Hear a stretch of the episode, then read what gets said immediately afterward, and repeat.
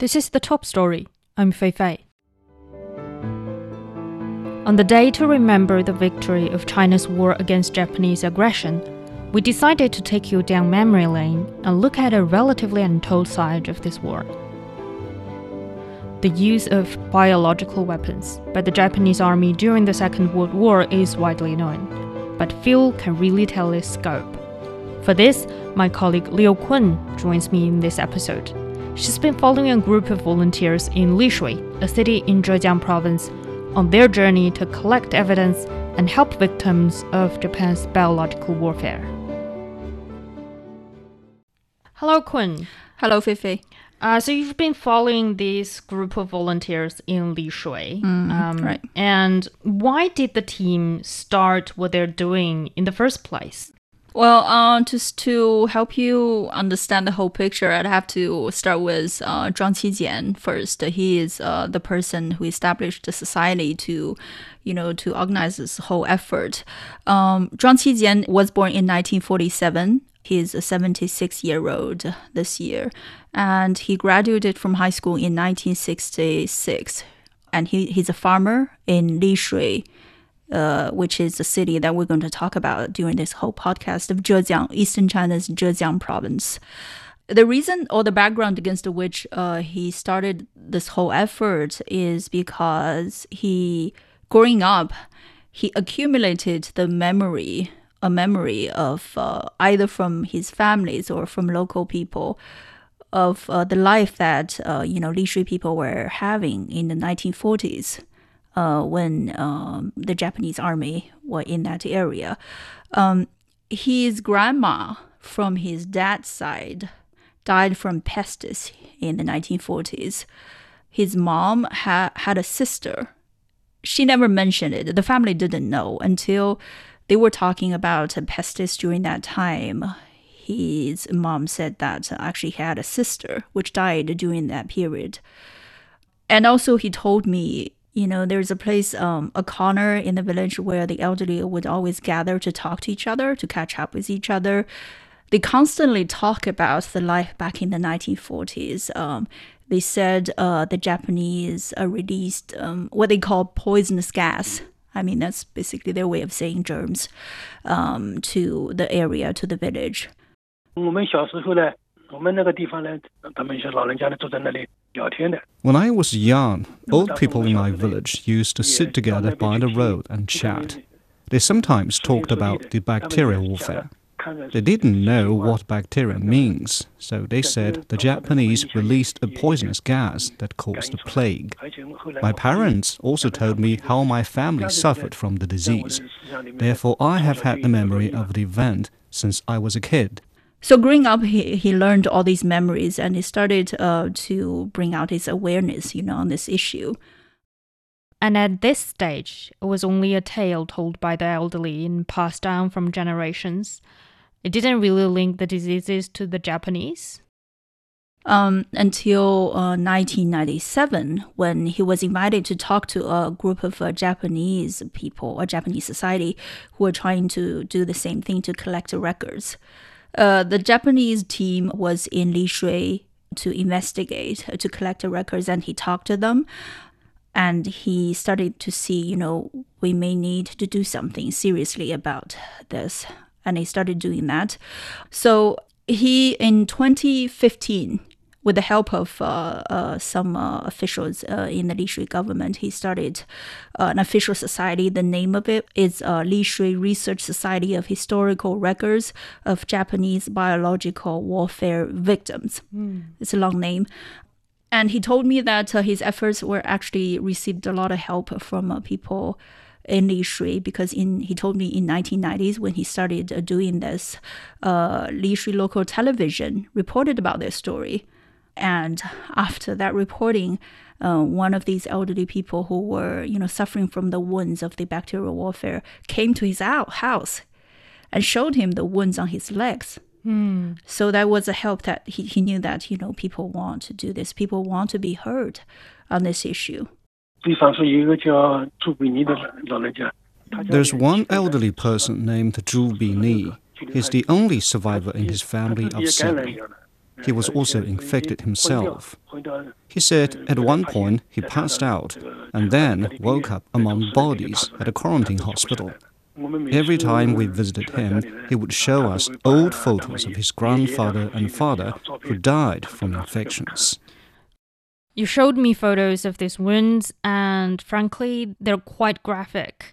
And I kind of appreciate that we are on a podcast talking about this issue right now because we don't have to show the photos. And so Zhuang started his conversation with these elderlies from here. Yeah, but I want to remind you that, you know, it's really a long time from the 1990s. So his research methods and the methods I used to collect all these records went from a very preliminary, let's put it that way, until later it went into digital. He showed me pictures of his early records. The way he did it was basically with pen and paper. Mm. He wrote on papers, you know, on this day I interviewed this person. He told me what. Mm. But I'd say his methods was a little bit similar to what historians these days use in recording oral history. Mm. And in 2014, the Municipal Archive of Lishui decided that they want to help him. So camera was brought in and pictures and videos were started to be recorded. Eventually he published a book. Ooh. But that book, I mean, all these materials were in place already, but he told me it took him almost 5 years to eventually publish the book.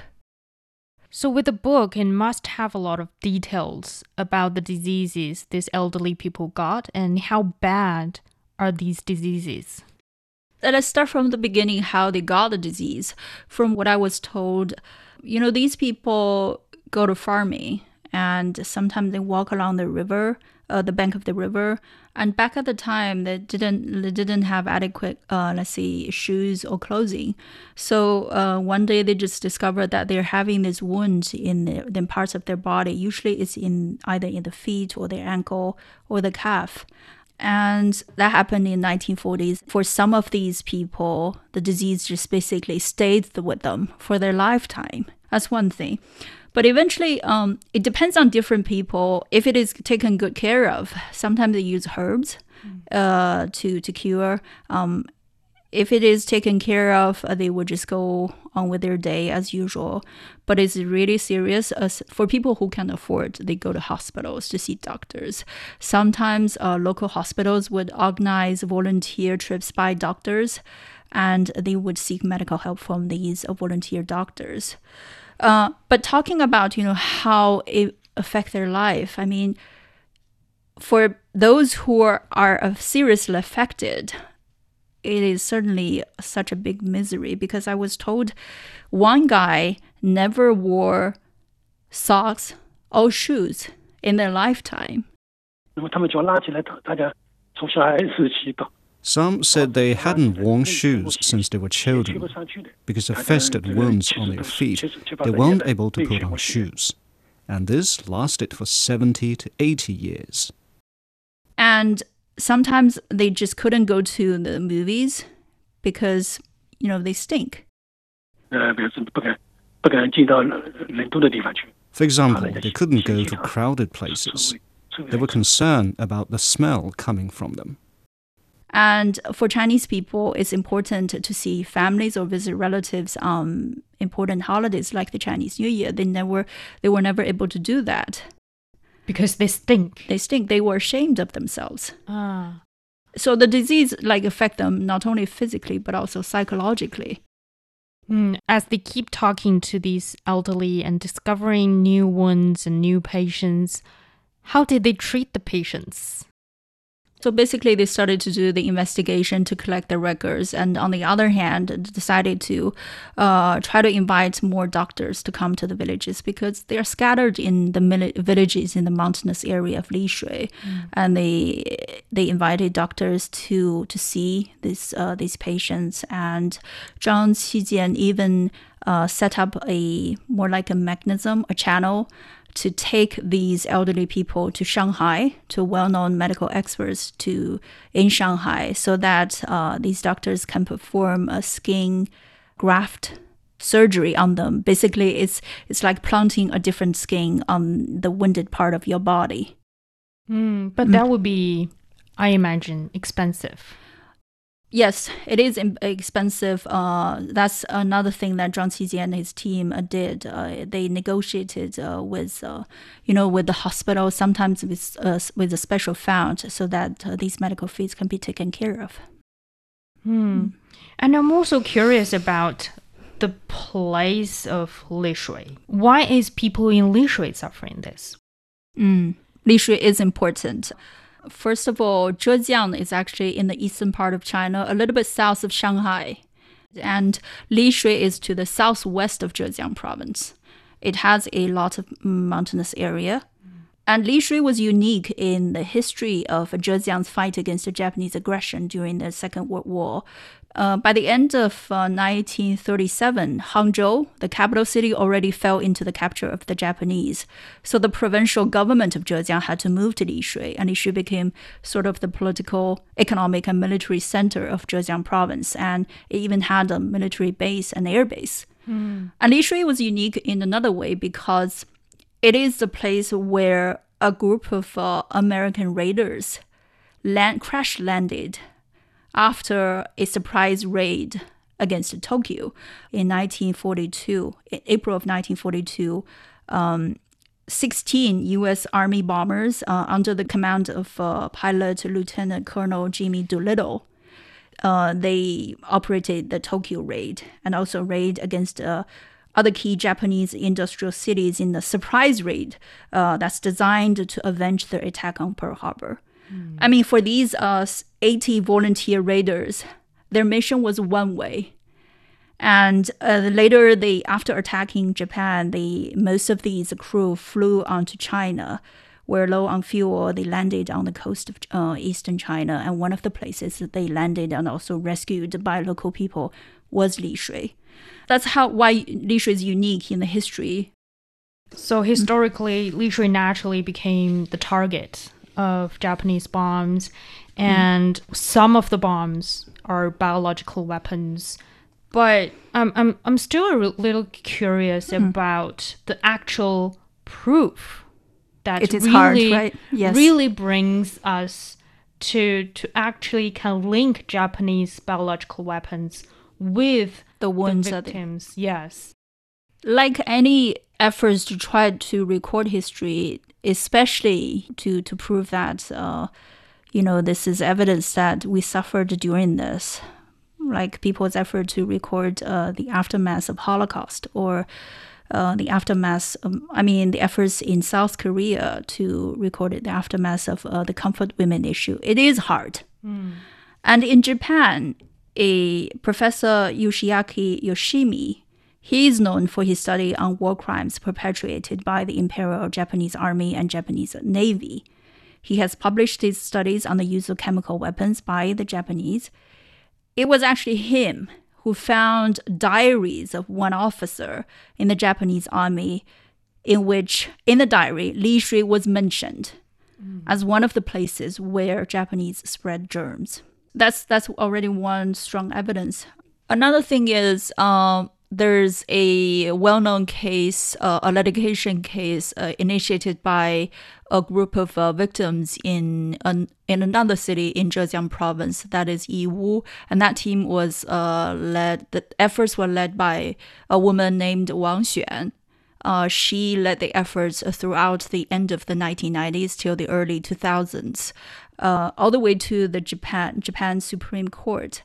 Eventually, Japan's Supreme Court ruled that the Japanese army did commit biological warfare against Yiwu in Zhejiang province, but it didn't rule for compensation for any of these victims.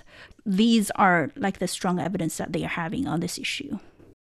Do they run into any obstacles along the way?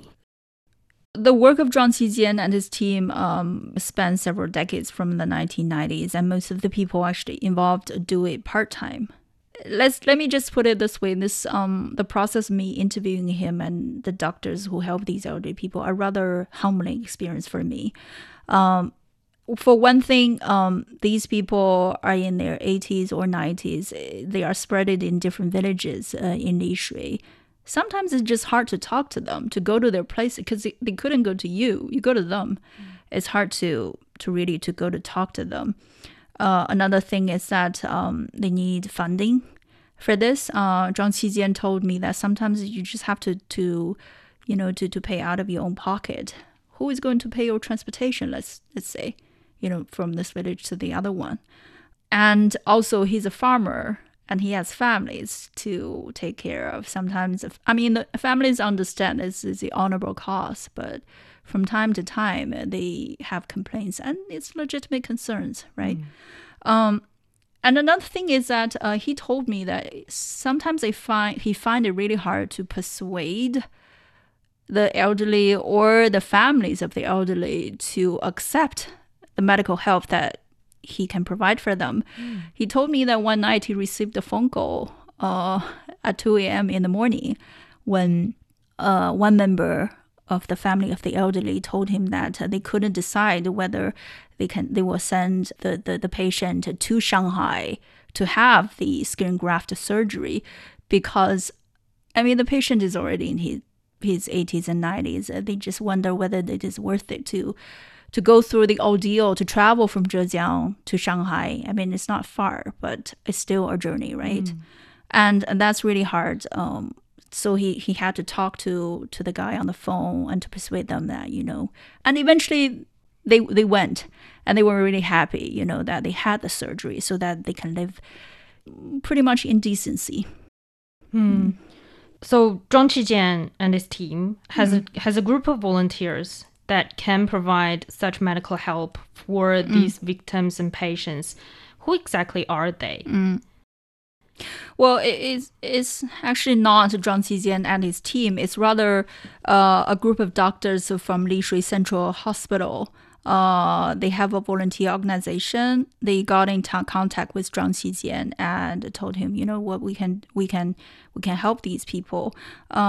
Most of these volunteers are doctors from Lishui Central Hospital. Some of them actually work for the administration department of the hospital.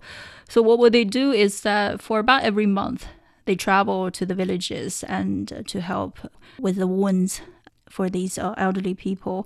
Or sometimes when there's an emergency and the patients would call and they would take care of. Also, they helped Zhuang Qijian to contact the medical experts that I said earlier in Shanghai that performed skin graft surgery for these people. It actually, the group of volunteers from the hospital got inspired, and they see that the local community is becoming more like an aging society. And they started to take care of, these elderly people in the villages with or without the wound. And that's Zhuang Qijian told me he was happy to see that, this tradition, this volunteering tradition is being passed on.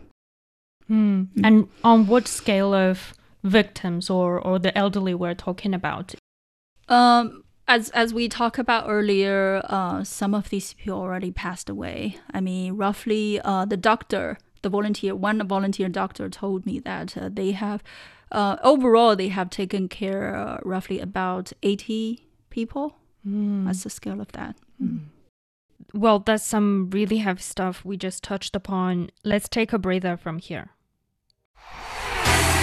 Sideline Story brings you all things sports related. The hottest topics, latest events, juiciest stories, all with a very personal take. Subscribe to Sideline Story Podcast for heated sports discussions covering events that are happening in China and around the world. So, Kun, let's put the story into a little context here. Mm-hmm. What makes Zhuang Qijian and people like him? Why is it so difficult to prove that they are hurt by Japanese biological weapons? It is difficult for them to prove. That's one thing. Another thing is already difficult to collect these memories, to collect these records, because from one thing, it is the government was not really involved. Mm. So you need a really strong organization, a strong leader to push for the endeavor. And another thing is that most of these victims are in their 80s or 90s. Some of them are nearing the end of their lives. It's sometimes it's just hard to talk to them. And another thing is that its historical background here is that various documents released after the Second World War show that the Americans entered into some sort of a secret agreement with the Japanese that the records of these biological warfare will be hidden from the public. And I want to cite one example here, because in 1981, an article published in the Bulletin of the Atomic Scientists said, "The Americans entered an agreement with the Japanese which included arguments in favor of granting immunity from war crimes persecution to the responsible Japanese officers so that America could make use of the results of these gruesome tests." And that's basically the historical background. Another thing is that I think people pay attention to the news would notice the issue of comfort women.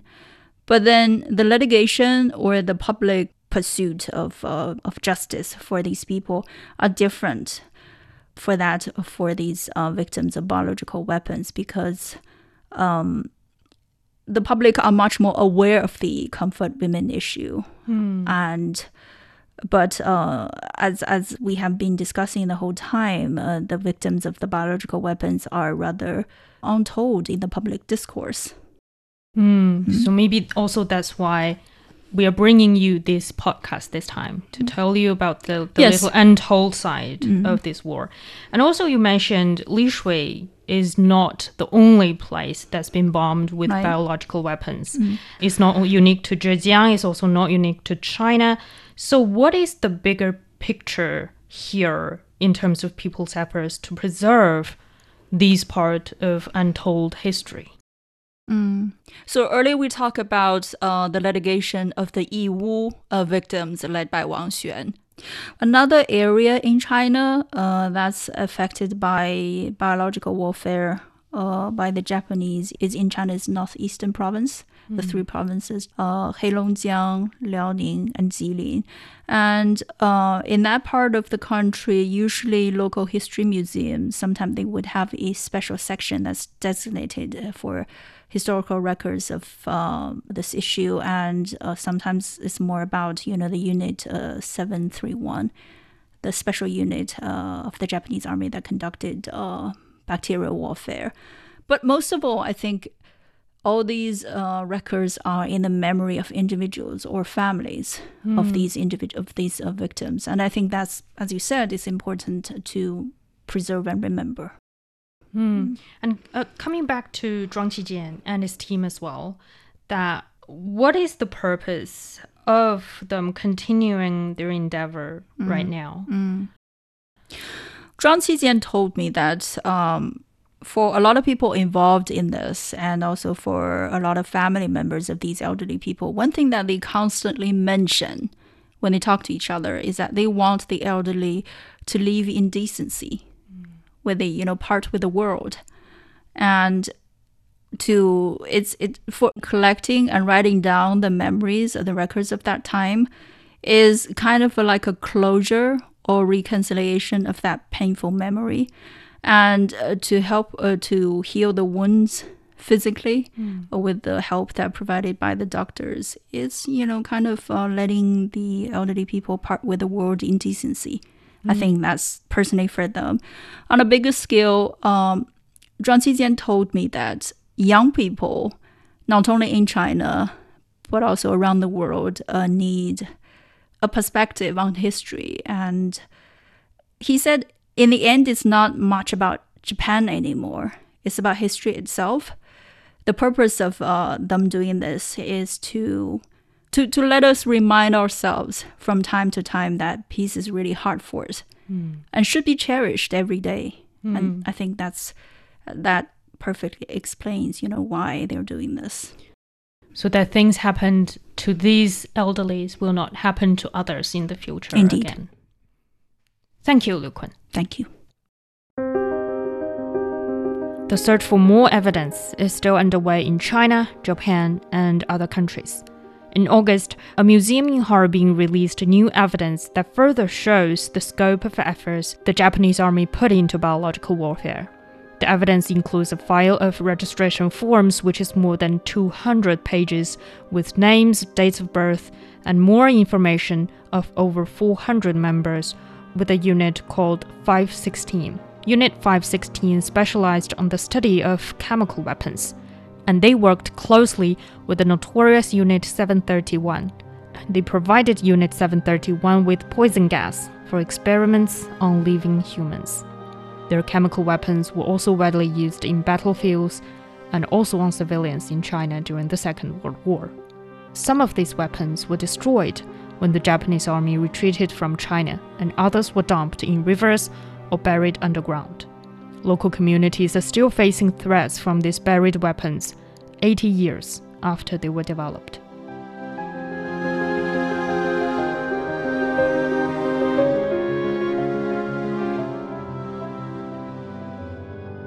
And that's it for this episode of The Top Story. For more episodes of the show, you can go to our website at radio.cgtn.com, or you can search the name The Top Story on Apple Podcasts, Google Podcasts, Spotify, or any platform that you listen.